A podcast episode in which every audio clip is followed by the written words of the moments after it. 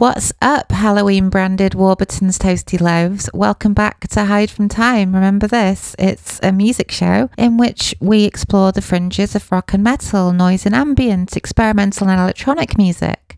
My name is Esme, and I'm here to say I'm going to play you some No Wave today because it's episode 35, which means I'm doing a special focused episode, this time on the musical style known as No Wave which first originated in the late 70s in New York and then spread into a global sonic discipline in the years to come. I'm not going to attempt a strict historical account of this genre. For one thing, I'm going to gloss over the late 80s divergence into punk funk and disco influenced material. Not because I don't like that stuff, but rather I think that's another show for another time, if anything. So instead, I'll just play a roughly chronological selection of some of my favourite and most important music from this inscrutable genre for your listening and analysis. So, no wave is a style of music which dispenses with rock and blues influence while retaining much of the instrumentation and utilizing a philosophy of negation, asking the ever pertinent question what's left when you start by saying no. These groups and musicians drew somewhat from jazz, avant garde music, and proto punk, but the sound which they produced was wholly singular. Common threads throughout the style include non standard instrumentation or band lineups such as saxophone or organ or even woodwind, a heavy use of slide guitar, a frantic, exploratory vocal delivery, and a combination of trained and untrained musicians. Also of note was that this was not an especially male dominated genre, with most of the big names sporting a mixed gender lineup, which we love to see.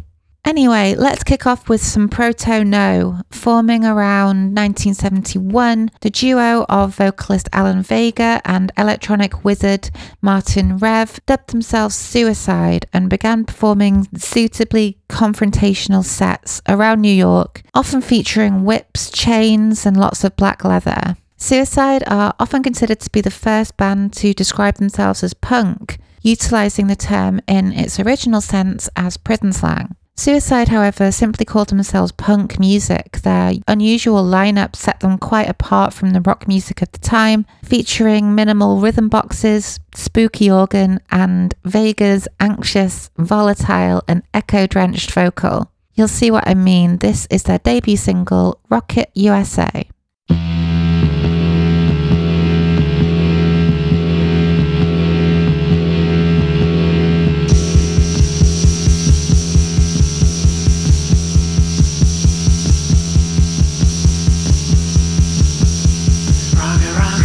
say.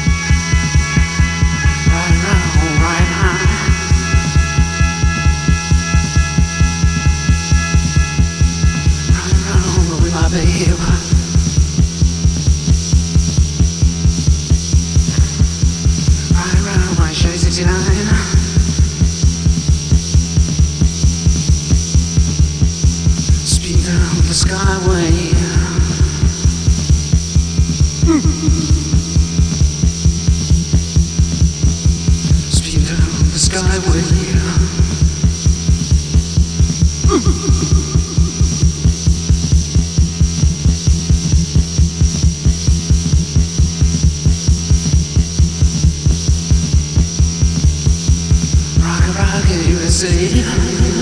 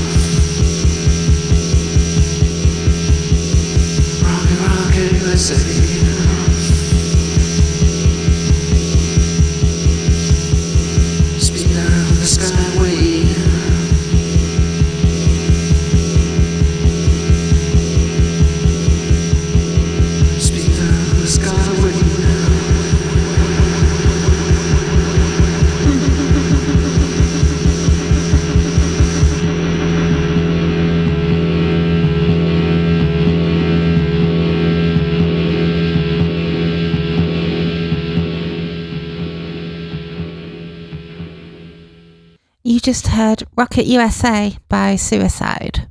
Probably the first real no wave band were Mars, who formed in 1975. Mars were a truly bizarre group of untrained musicians and visual artists whose short discography seems to disintegrate in real time, beginning with recognizable song forms and then ending with entirely deconstructed chaos, detuned strings and arrhythmic drums colliding with ancient Egyptian hieroglyphics, shrieking and moaning. It's pretty cool. The band broke up immediately after recording their final self titled EP, which is a live in studio recording of the last time the four musicians would ever play together in 1978. Here's a track from the midway point of their mission to break rock music. This is called Puerto Rican Ghost.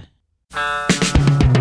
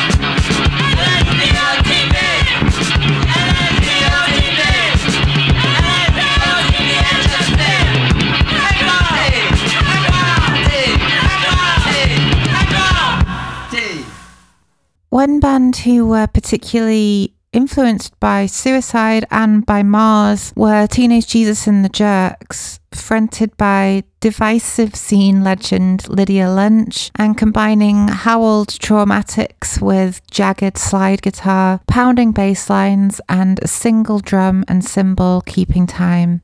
The band would typically play a 10 minute live set, and their discography is sparse, existing largely in compilation. They were one of the four bands chosen to record for Brian Eno's influential document, No New York, which was a 1978 LP which exposed the world to the burgeoning downtown New York no wave sound. The band proper broke up in 79, but Lydia does occasionally revive its corpse with acolytes such as Weasel Walter and Thurston Moore filling in rhythm section duties. I'm going to play for you now their first single, which is from the May of 1978. This track is called Orphans. Lovely stuff.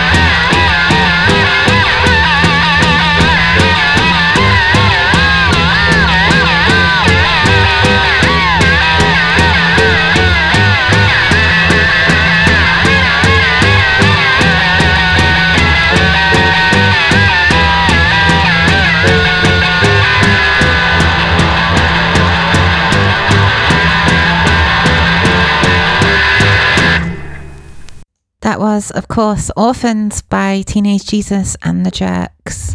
Alongside Mars and Teenage Jesus, No New York also featured the initial lineup of DNA, a trio at that time comprised of drums, electric organ, and detuned 12 string electric guitar. When their keyboardist left shortly after this recording, the band recruited Tim Wright of Pere Ubu on bass guitar, which gave them an even more frantic and abstract sound, as evidenced on their sole 1981 album, A Taste of DNA, which doesn't even clock in at a full 10 minutes. Taken from that album is this little bop called Blonde Redhead.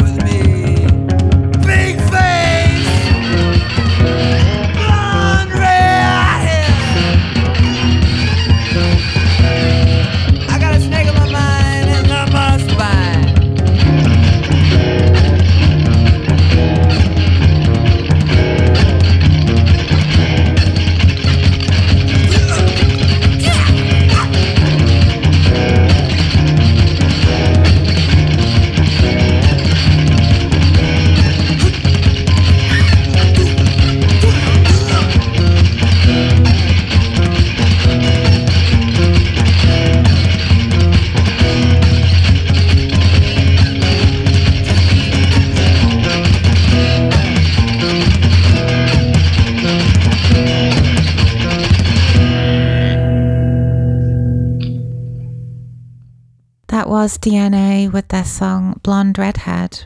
Band who opened the No New York track listing were the incomparable Contortions, centered around former Teenage Jesus saxophonist James Chance, who appears on the back cover of the compilation smugly sporting a black eye. This band has a wild, funk inspired energy which bridged the gap somewhat between their arty peers and the dance friendly developments in the scene which followed, such as their guitarist Pat Place's following band, the Bush Tetras. The Contortion's greatest moment of manic dance frenzy has to be this, their calling card from 1978 from the album Buy. This is Contort Yourself.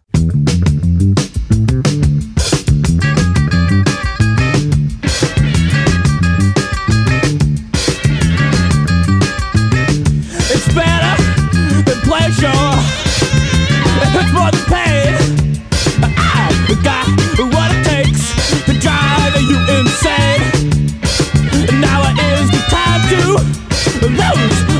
Control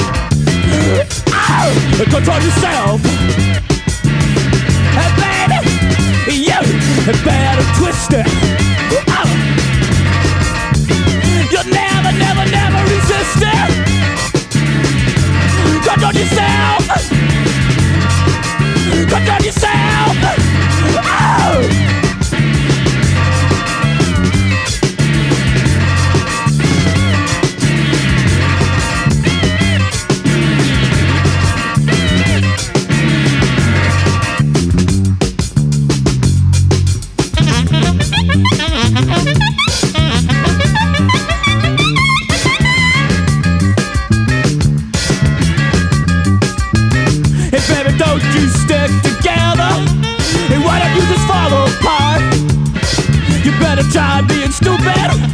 Ow! Instead of smart. And Once you take out all the garbage that's in your brain, forget about your future.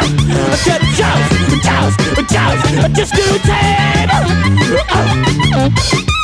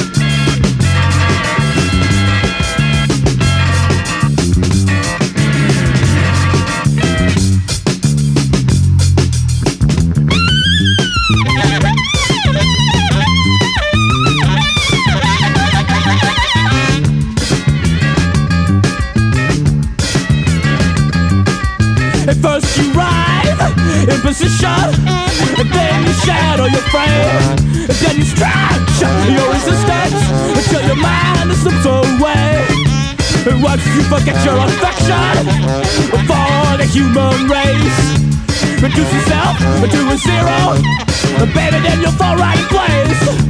Oh! Control yourself one time, control yourself two times. Control yourself three times. Control yourself four times.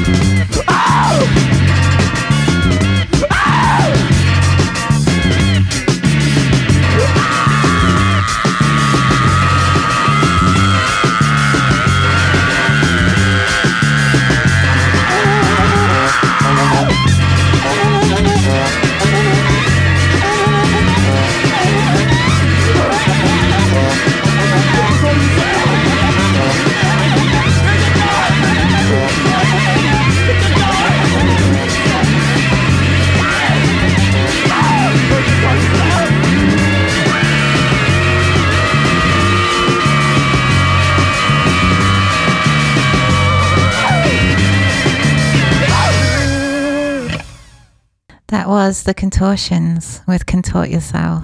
The four bands on No New York are often seen as the core of the late 70s no wave scene, but there were plenty more, and I urge anyone with an interest to dig into the more obscure New York acts. There are loads of gems to discover. One such band is Y Pants, who were a trio of filmmakers and photographers whose distinct sound featured toy instruments and layered vocals, as well as a distinctly feminist lyrical slant, which frequently focused on domesticity and tension in relationships. Here's them at their most harrowing. This is called That's the Way Boys Are. When I'm with my guy and he watches all the pretty girls go by. That's the way boys are. And I feel so hurt deep inside, I wish that I could die. That's the way boys are. Not a word do I say, I just look the other way. That's the way boys are. When he treats me mean and he acts as though he doesn't care. That's the way boys are. I don't tell him that he's being so unfair. That's the way boys are. Cause he loves me and I know it, but he's just afraid to show it. That's the way boys are.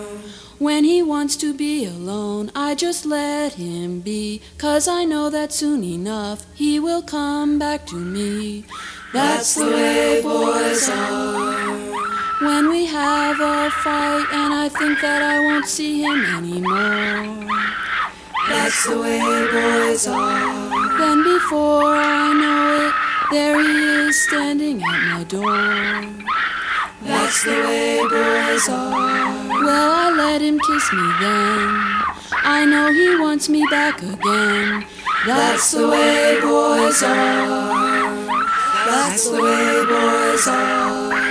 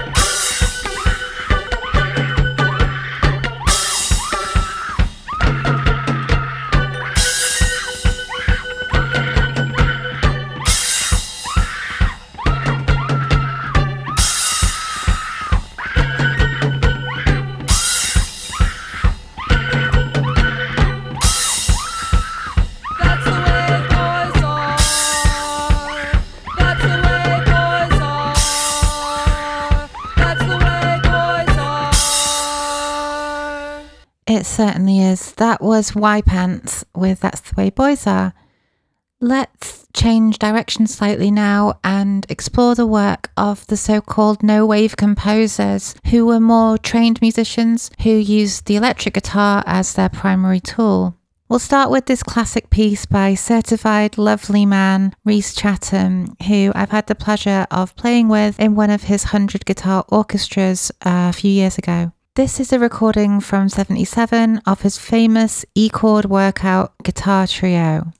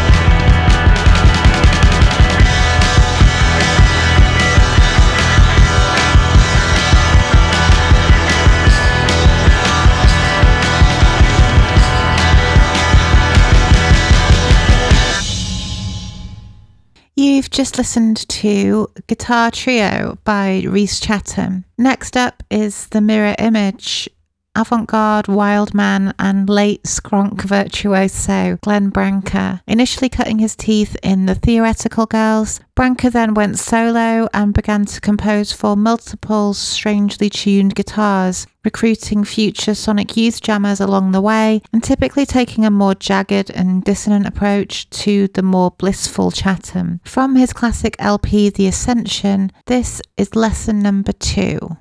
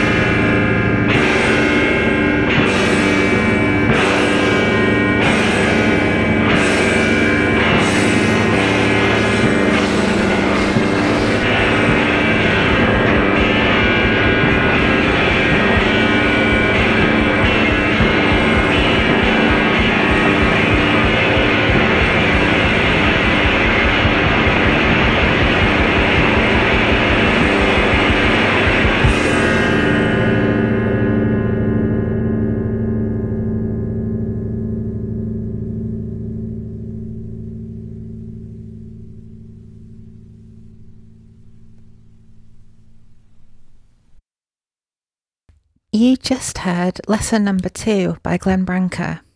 Now I'll play you a few selections of later no wave. I'm not going to go too deep into neo no wave or we'd be here all day, but here are a few things to give you the gist. Perhaps we'll do a part two at some point. But for now, I'd like to introduce you to 90s queercore weirdos, God is my co pilot, and this rather explicit cut from their Gender is as Gender Does EP, which was released in 1992. Rumour has it that this band might be cooking up something new soon after many years, so keep an eye out for that. Here's a song called Sun Wind. I drew that line for you so I'd know when I let you go over that you were it, that you were the one.